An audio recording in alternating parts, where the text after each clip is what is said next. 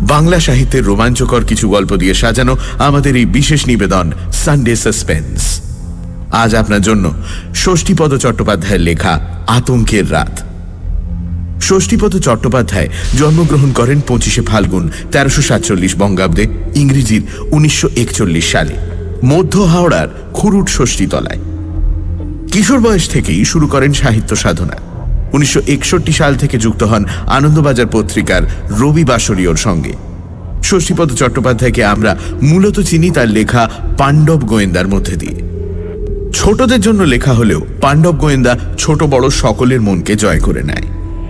আজকের গল্পটি আমরা নিয়েছি সঞ্চয়িতা প্রকাশনী ও কামিনী প্রকাশালয় থেকে প্রকাশিত লীলা মজুমদার ও অনুপ বসাক সম্পাদিত সেরা লেখকদের একশো ভূতের গল্প বইটি থেকে। প্রধান চরিত্রে গল্পকার অবনী ও শ্যামা গল্প পাঠে মীর, গল্পের সূত্রধার আমি দ্বীপ শুরু হচ্ছে আতঙ্কের রাত।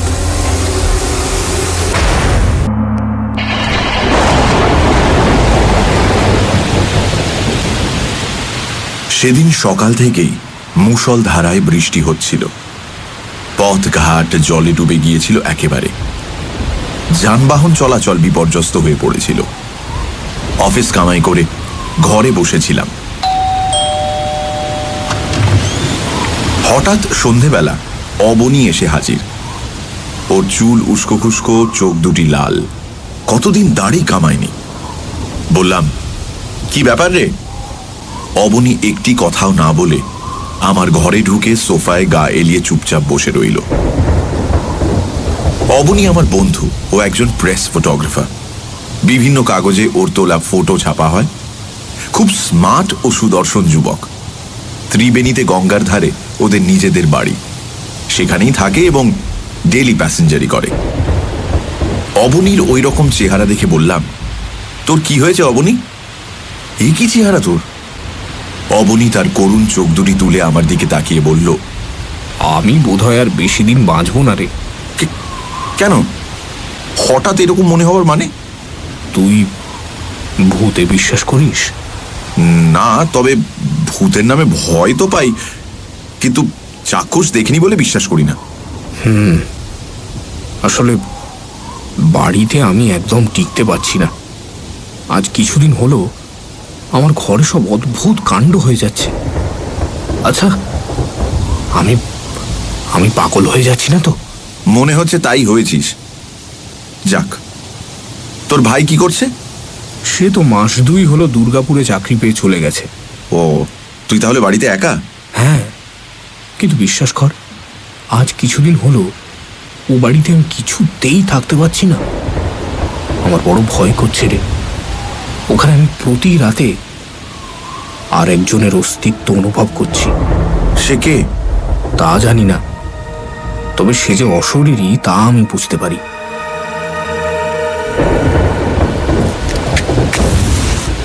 আমি নিজেই তখন স্টোভে জল গরম করে চা বসালাম। তারপর দু বন্ধুতে চা খেয়ে একটু আয়েশ করে গুছিয়ে বসলাম। অবনী বলল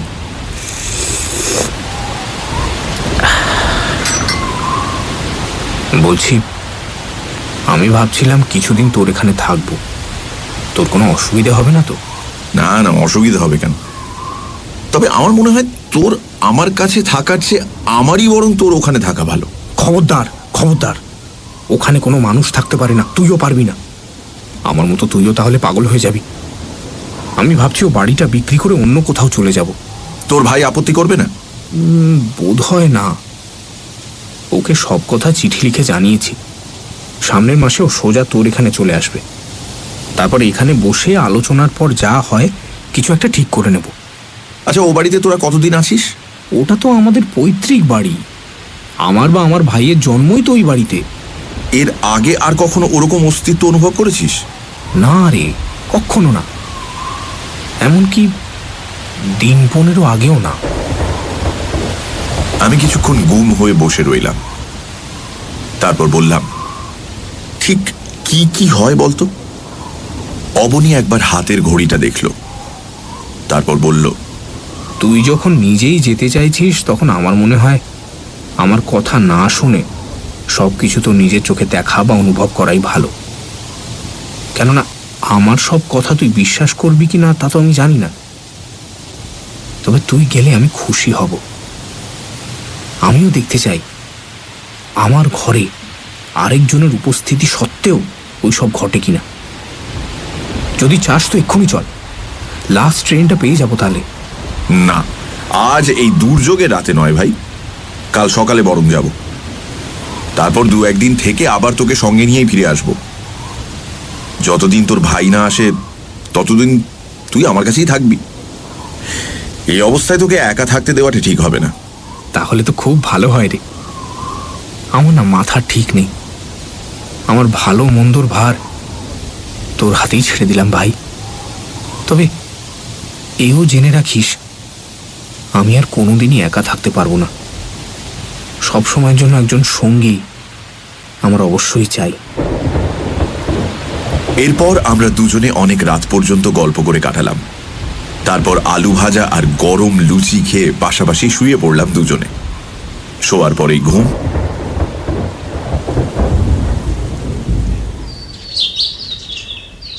ঘুম যখন ভাঙল তখন বেশ সকাল হয়ে গেছে।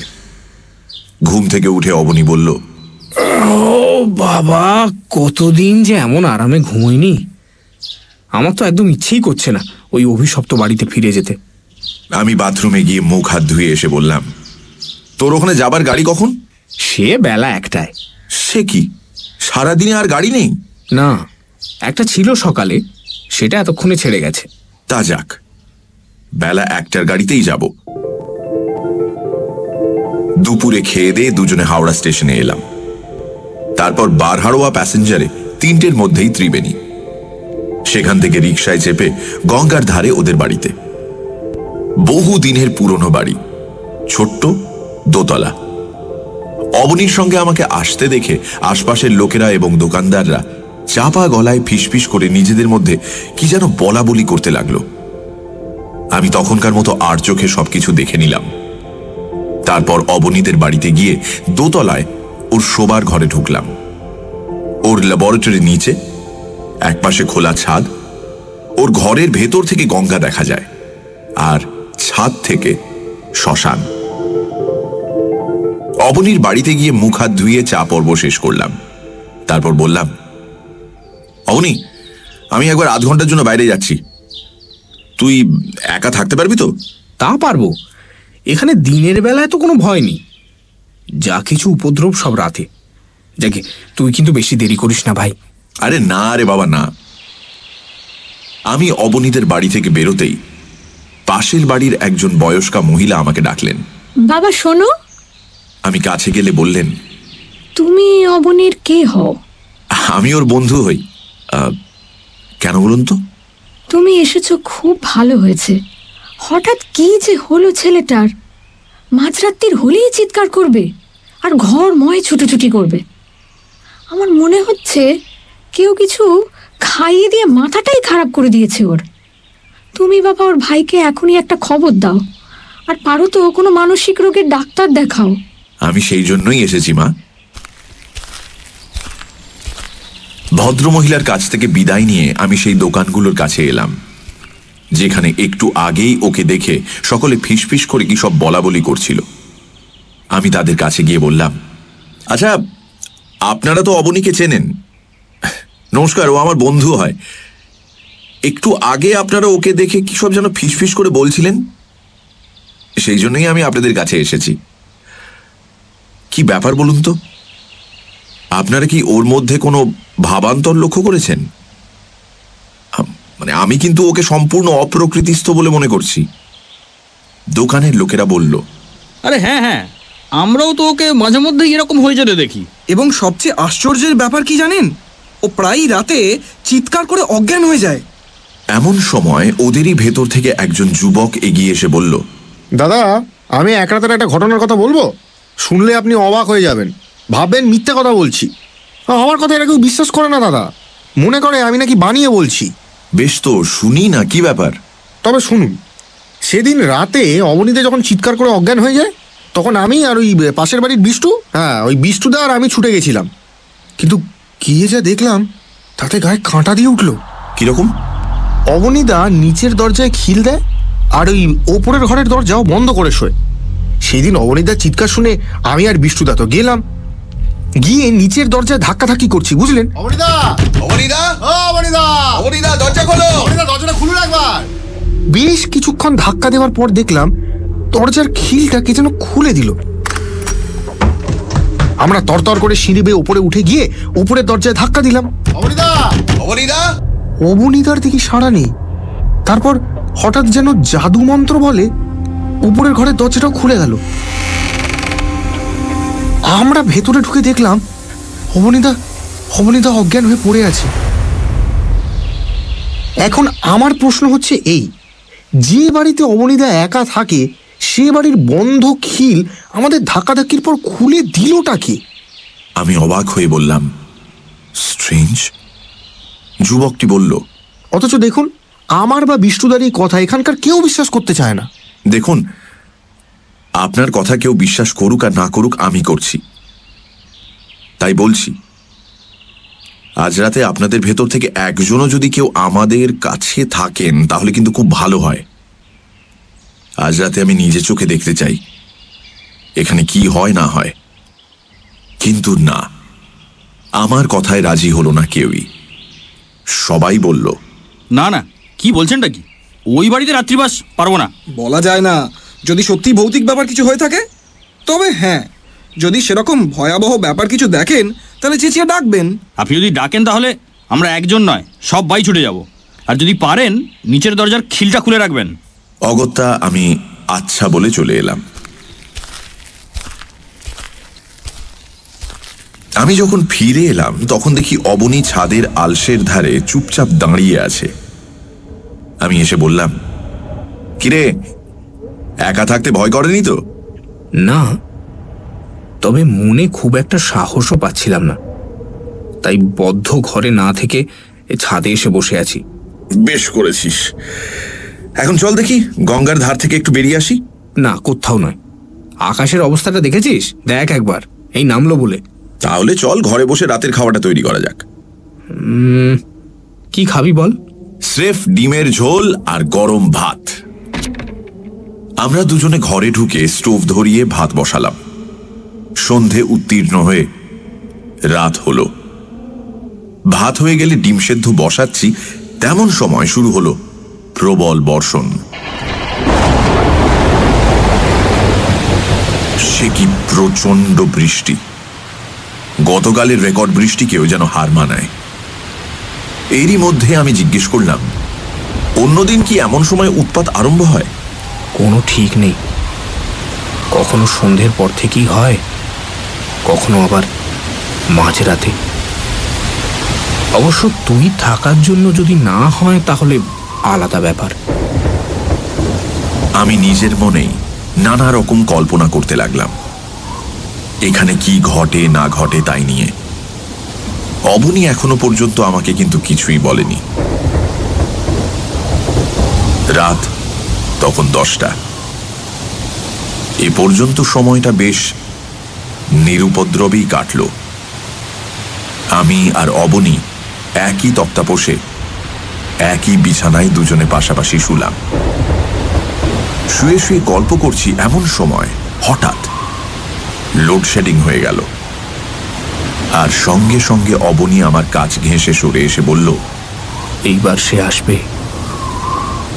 নিশ্চয়ই আসবে। কে? কে আসবে? আসবে। ওই ওই ওই ওই ওই ওই যে ওই তো সে ওই দেখ ওই দেখ। অবনী চিৎকার করে উঠল। আমি শুয়ে শুয়েই জানলার দিকে তাকালাম। দেখলাম জানলার ঘষা কাছে ফ্রক পরা চোদ্দ পনেরো বছরের একটি কিশোরী মেয়ে এলো চুলে ঠেস দিয়ে দাঁড়িয়ে আছে। আমি কঠিন গলায় বললাম, কে তুমি? কে? মেয়েটি নিরুত্তর। এমন সময় ঠক করে একটা দেশলাই জ্বালার শব্দ হলো। তারপরই দেখা গেল, টেবিলের বাতিটা জ্বলছে। এ ঘরে আমি আর অবনী ছাড়া আর কেউ তো নেই। তাহলে কে জ্বাললো এই বাতি? কে সেই অশরীরী? ততক্ষণে ছায়ামূর্তি মিলিয়ে গেছে। আমরা দুজনেই ভয় কাঠ। চারিদিক নিস্তব্ধ, নিঝুম, অবনি যেন নীল হয়ে গেছে। আমার সারা শরীর ঘেমে উঠল। এমন সময় দেখতে পেলাম, একটা হাত সেই বাতিটা তুলে নিল। নিয়ে দরজার কাছ পর্যন্ত গেল। তারপর কোমল গলার একটি ডাক শোনা গেল। এসো। আমি অবনীকে বললাম আয় তো।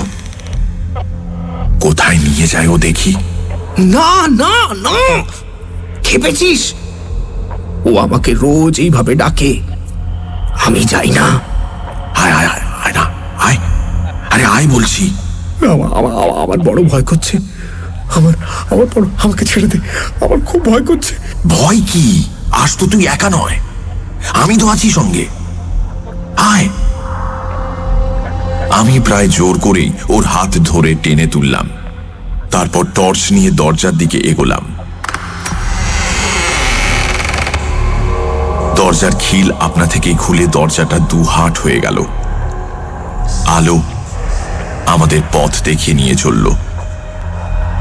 সিঁড়ি দিয়ে নিচে নামলো আলোটা। তারপর নিচের ঘরের দরজার কাছে গেল। যে ঘরে অবনীর ল্যাবরেটরি সেই ঘরের কাছে থামলো আলোটা। ঘরে তালা দেয়া ছিল। তালাটাও আপনা আপনি খুলে গেল। আমরা দুজনেই ঘরে ঢুকলাম। বাতিটা একটা টেবিলের উপর রেখে অদৃশ্য হয়ে গেল।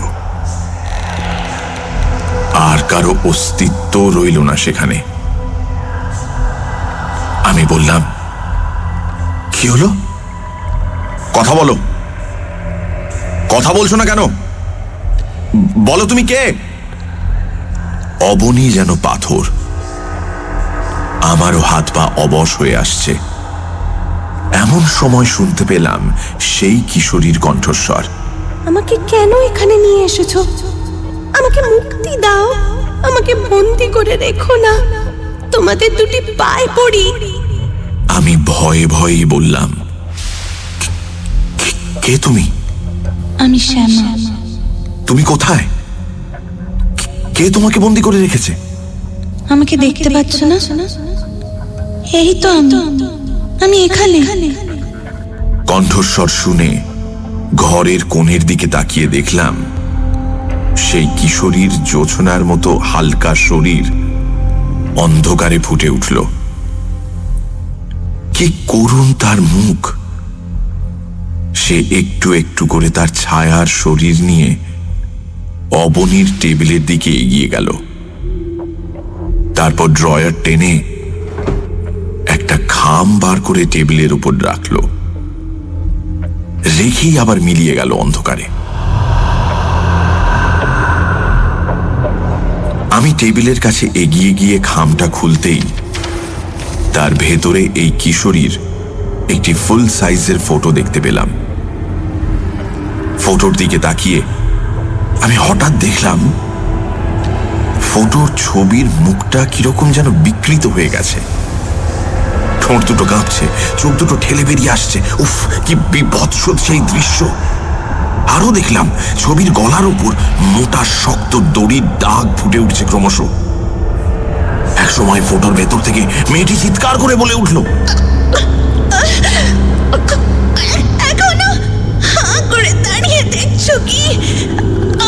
আমার কষ্ট হচ্ছে না বুঝি?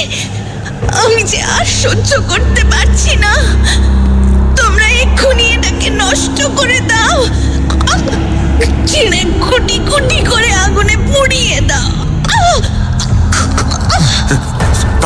তাহলে কি তোমার মুক্তি হবে? চিরতরে মুক্তি পাবো আমি। আমি যে আমার অস্তিত্ব পৃথিবীতে কোথাও এতটুকুও রেখে যেতে চাই না। কিন্তু কেন চাও না? সে তোমাদের জানবার দরকার নেই। শুধু জেনে রেখো যাদের উপর অভিমান করে আমি আত্মহত্যা করতে বাধ্য হয়েছি, তাদেরই দেওয়ালে ছবি হয়ে আমি কিছুতেই টিকে থাকতে পারব না। কিছুতেই টিকে থাকতে পারব না! আমি সঙ্গে সঙ্গে ছবিটি ছিঁড়ে কুচি কুচি করে দেশলাই জেলে পুড়িয়ে ফেললাম।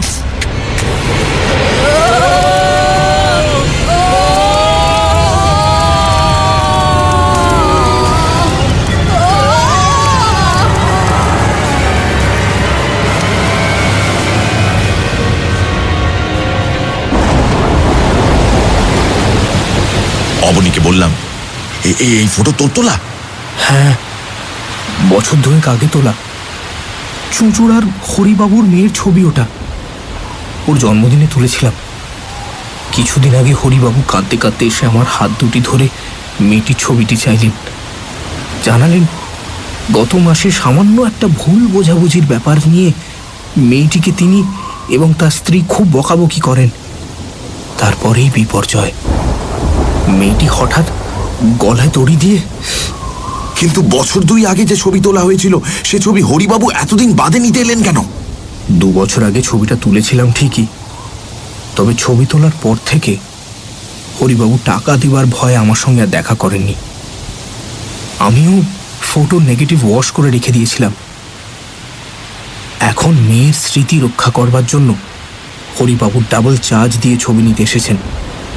সম্পূর্ণ টাকাও দিয়ে গেছেন। কিন্তু মুশকিল হলো হরিবাবুর কাছ থেকে টাকা নিয়েও নেগেটিভটা কোথাও আমি খুঁজে পাচ্ছিলাম না। অনেক খোঁজাখুঁজির পর শেষমেশ পেলাম। কিন্তু এই ফটো তৈরি করতে গিয়ে যত বিপত্তি, বারবার নেগেটিভের ভেতর থেকে ফটোর ভেতর থেকে মেয়েটি আমাকে শাসাতে থাকে, ভয় দেখায়। সেই জন্য নিচের ঘরে ঢোকাই আমি আজকাল বন্ধ করে দিয়েছিলাম। সেই নেগেটিভটা আছে। আছে। দেখি। অবনী নেগেটিভটা আমার হাতে দিতেই আমি সেটাকেও আগুনে পুড়িয়ে ফেললাম। তারপর ধীরে ধীরে টর্চের আলোয় পথ দেখে দরজা বন্ধ করে ওপরে এলাম। সারা রাত ঘুম এলো না। শুয়ে শুয়ে অনেক গল্প করলাম দুজনে। এক সময় বৃষ্টির বেগও কমল। ভোরবেলা চা করে খেলাম। ভোরের আগে কারেন্টও এসে গেল। এরপরও অবনীর বাড়িতে আমি দিন দশেক ছিলাম। কিন্তু সে রাতের পর থেকে আর কোনো উপদ্রবী ও বাড়িতে আর কখনো হয়নি। এখনও না।